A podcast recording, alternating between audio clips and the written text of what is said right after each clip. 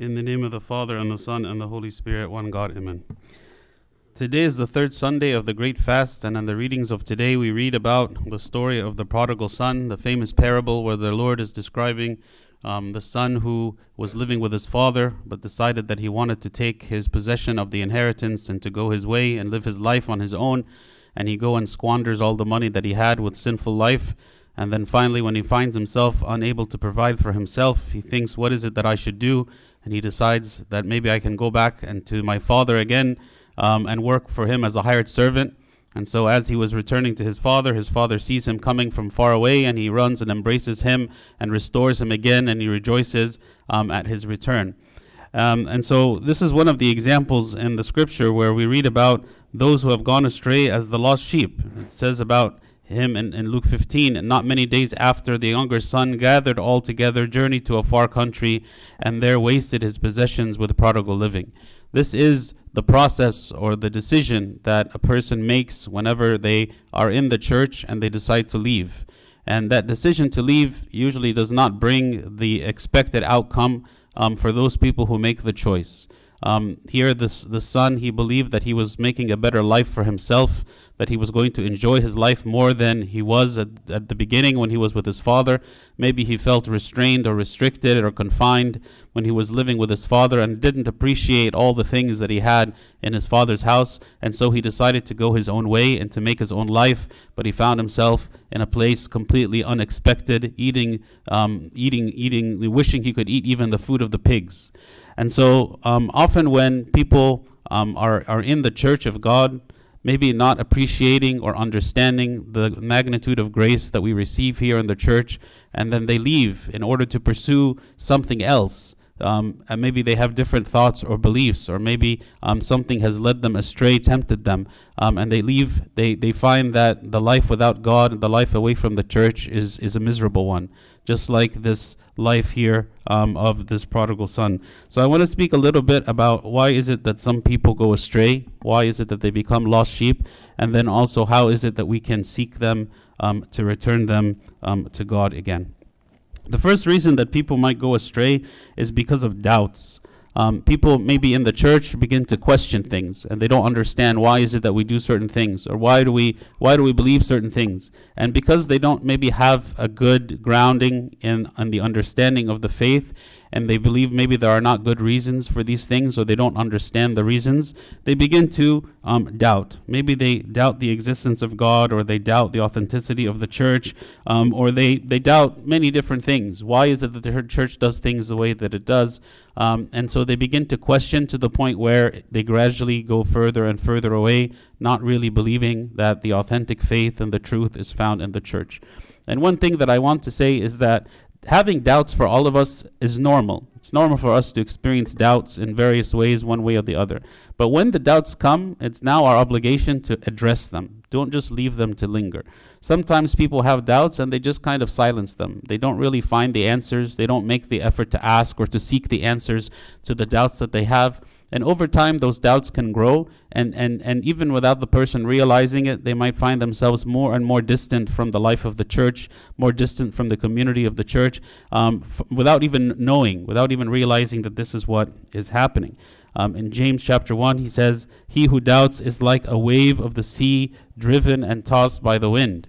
Right? A person who is, who is doubting can very easily fall and go astray, um, like, like without realizing it right? Very quickly. When one day they might have certain thoughts, the next day they have different thoughts, and maybe they're trying to process everything according to their emotions and how they feel about it, rather than going back to the root and understand why is it that the church has certain beliefs? Why is it that we do certain things? And there are real reasons why in the history of the church. There are real reasons why in the teachings of the apostles and the teachings of Christ. There are real reasons why we do things as they are. They are not arbitrary. They're not just because we decided that this was a, a, nice way to do it. And maybe when we go back to those original sources and when we ask those questions, we can gain more confidence and say, yes, I believe that the Church of God practices or believes um, a certain thing. So the first reason why people might go away is doubts. The second is sins. Um, sometimes people are, are led away by their lusts. They're led away by um, by some some wrong desire that they have, that they know, of course, that in the church is is is not accepted, um, that we preach against it, that the word of God speaks against it, and yet this strong lust or strong desire, strong desire for sin that they have inside of them, they can't they can't silence that voice or that feeling that they have wanting to lead them to attract them to a life of sin, maybe to be um, in friendship with a certain group of people that encourages them to fall into sin, and then gradually they find themselves coming to church less and less, um, maybe not being as involved in their service, not being as connected to the community of the church, um, partaking of communion less and less, confessing less and less, and then over time we find that the, the, the, the, the life of sin has kind of taken hold of them. Um, St. Paul speaks about this group in Romans chapter 1. He says, And even as they did not like to retain God in their knowledge, God gave them over to a debased mind to do those things which are not fitting. Right? There is this relationship between when I when I go further from God, my mind becomes more debased, my mind becomes darkened, my experience of the presence of God is less, which then causes me to sin even more, which then accelerates the process even more. A person who starts on this path of sin, maybe at the beginning thinks that it's innocent and innocuous, and that there is nothing bad, no harmful outcome is going to come of it, and that it's something very mild and minor and yet they find that over time they begin to be more and more distant from God, from His ways, and even questioning why does God restrict us so much? Why does He tell us about all these things that are sinful that we shouldn't be doing? And maybe they don't realize that this is for our protection, and they desire to go more and more. Second reason why people might leave the church because of a desire for sin. A third reason that they might become lost sheep is because of some offense. Um, something happened to them that caused them to be offended to the point where they don't want to come at all. They don't want to come anymore. In Proverbs 18, it says, A brother offended is harder to win than a strong city, and contentions are like the bars of a castle. Because when someone begins to hold a grudge against another person, um, or, or against the church as a whole, when they leave because of some offense, it's very hard to get them to consider, um, try come back again, come back and, and, and, and, and let's talk about it. Let's have a dialogue about it. Let's try to understand what is it that offended you.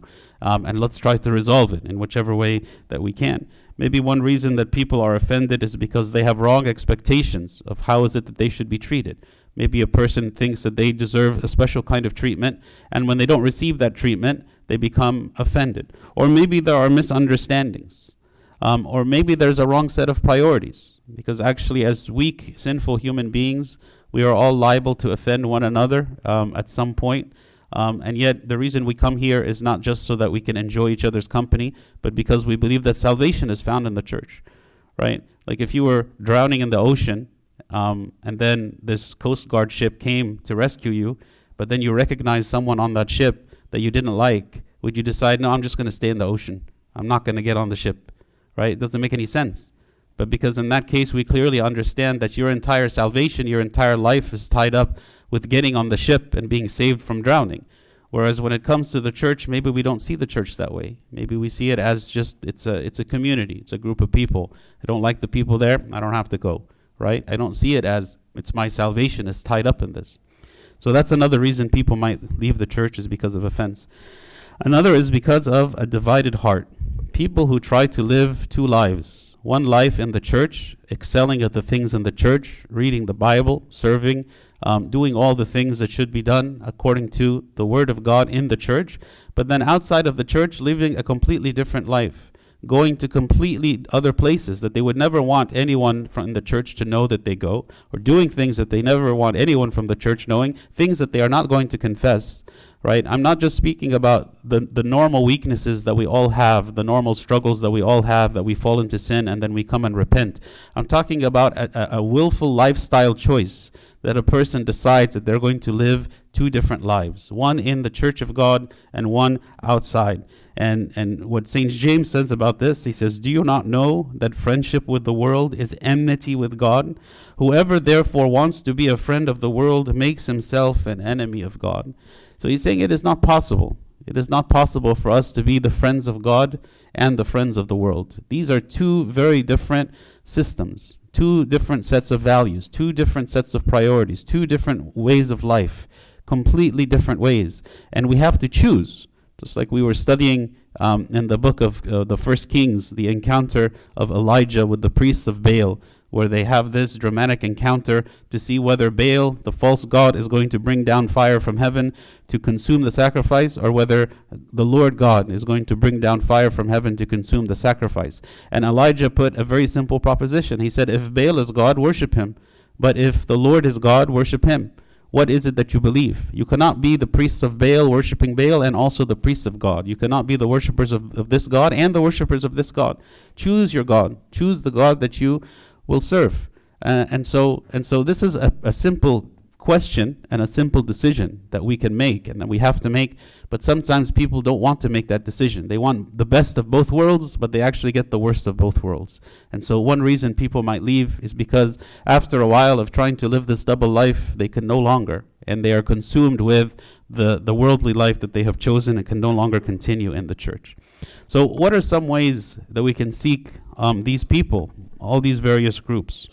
Well, the first one, to those people who have legitimate doubts of the faith, we should answer their doubts. We should we should we should understand like what is your doubts? What are the things that are concerning you? Go and, and, and find the answers and go and present it to them in a loving in a loving way. In um, First Peter, Saint Peter, he says, "But sanctify the Lord God in your hearts, and always be ready to give a defense to everyone who asks you a reason for the hope that is in you, with meekness and fear." Meaning, I go to these people who have doubts and I say, Let me tell you the reason why my faith is strong. Why is it that I believe in God? Why is it that I believe in the church? Why is it that I have the faith that I have? Here's the reasons why, right? And, and so, even we can share with them maybe sometimes some of the doubts that we've had. Like I've uh, yeah, there was a point in my life where I experienced this kind of doubt, and then I read about this or I learned more about this, and I realized that no, my doubts actually were, were false. They I shouldn't I shouldn't have, have doubted these things because I really do believe um, that they are true. So we should be able to communicate our faith with the mind, with intelligence, and, but also communicate with kindness, with meekness, with humility. Not that we are better than you, but that let me share with you the reasons why I believe. Um, also, the truth should be communicated with a kind of a reverence. Like the, the topic that we're speaking about here is a topic of life and death, right? It's a topic of life and death. The idea of someone being in the church and having salvation, this is life. And being outside of the church and not having salvation, this is death. So this is not just a simple casual discussion to have. This is a very, very serious, important discussion that we must have because the person who has gone away, and this is true for the lost sheep of any type, the person who has gone away is at risk, right? In grave risk. And so out of our love for them, we need to do something. Whatever that whatever that something is based on our relationship with that person and how well we know that person, but there's something. There's something that needs to be done. Here if a person is left because of doubts, then maybe we can figure that out and answer the doubts for them. The second, for those people who have gone away because of sin, because they have been attracted to sin, we should also address this by healing the sin, right? Healing the sin.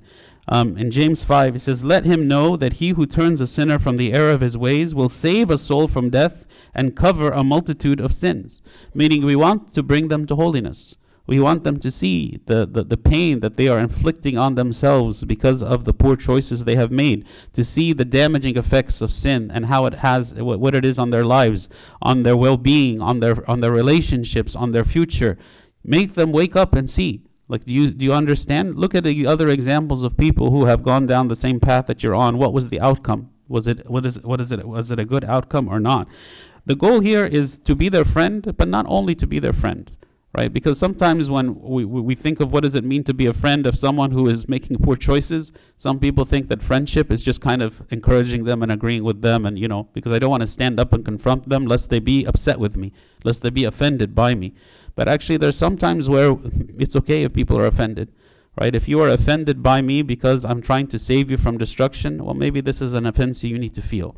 I can't just say I agree with you. I agree with you. Yes, you know, do do what makes you feel good, right? When when the path that you are walking is one that will lead to destruction. So those people who are who are living away from the church in sin, they have to they have to be confronted in a loving way to bring them back again. Um, those people who have been offended, we have to uh, be able to address the offense, right? Meaning what? Talk about what happened. Was there something that happened between you and another believer, someone else from the church? Um, let's talk about it. Um, the Lord said, Moreover, if your brother sins against you, go and tell him his fault between you and him alone. If he hears you, you have gained your brother. Meaning, there is dialogue that can be had. Again, we are all sinners and, and living together and, and working together and worshiping together and serving together. We will inevitably offend one another at one point, right? But the issue is those people who, when they become offended, they do nothing. They, they, they don't try to address it, but inside themselves they begin to harbor a kind of resentment and hatred and and and again put something that's pushing them further and further away. Maybe concluded you know what? I don't need this. I don't need to be here. Uh, the people here don't understand me. They don't like me whatever the case might be. When maybe there are misunderstandings. Maybe there's things that that are just unclear to me. Maybe i don't know.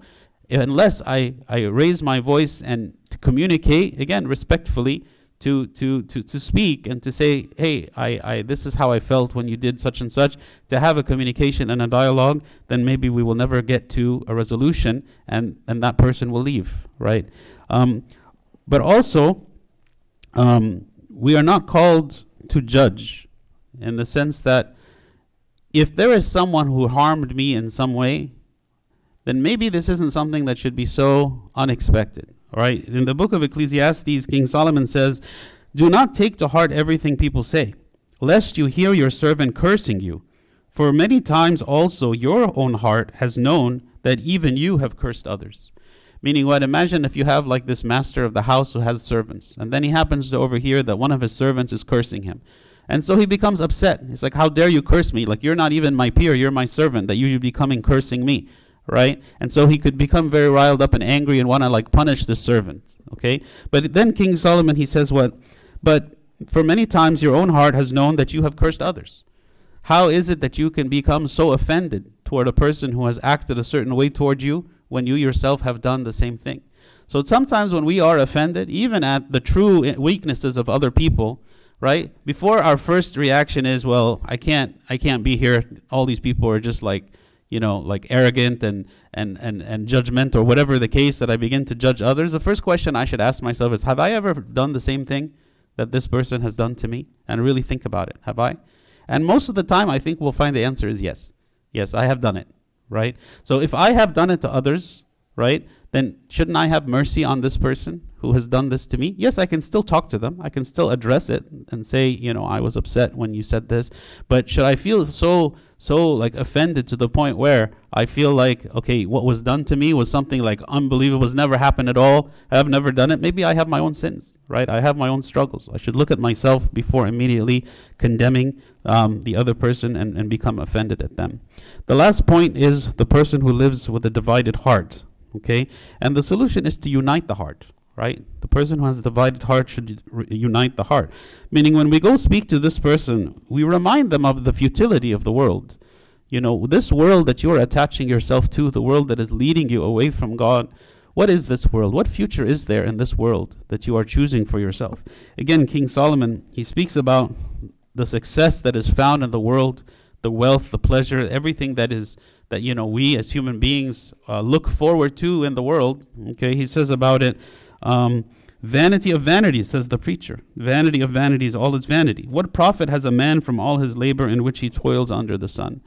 You know, King Solomon, who was the, the wealthiest, most glorious king uh, ever uh, in Israel, who had more wealth and power than any other king that came before him or after him, and yet he discovered that even with all of this power and all of this wealth and everything that he had, it was nothing right? After he tasted it, after he experienced it, after he attained for himself all of the goals that any human being would ever desire for themselves, he got to the top of the mountain and he realized there's nothing here, right? This is, this is empty, right? There was nothing for me. All this time when I was seeking to, to come to this place of complete fulfillment, I found no fulfillment at all. And so the person who is who is who is leaving the church because of a divided heart, they have a divided heart because they have some goals that are contrary to God and they want to fulfill those goals, whatever those goals happen to be, right? And so to, to come and make that person realize this is a futile walk, a futile path that you are taking for yourself. And even if you got to the end of the path, you will find there is nothing there. To rekindle their love for God again, to make them feel again the kind of fulfillment and satisfaction that comes only in the church of God, only with the presence of God in our lives that, that we inhibit, that we, that we block whenever we are walking away from Him and trying to live another kind of life. So very briefly today, we spoke about the lost sheep and the story of the prodigal son, some reasons why maybe people leave the church, and some ways that maybe we can try to bring them back. So we should always be mindful, um, as this service of the lost sheep is very important. Always be mindful of those people who have left and to not forget them, but to, to be active in trying to bring them back, to pray for them, um, because this is our responsibility. And glory be to God forever. Amen.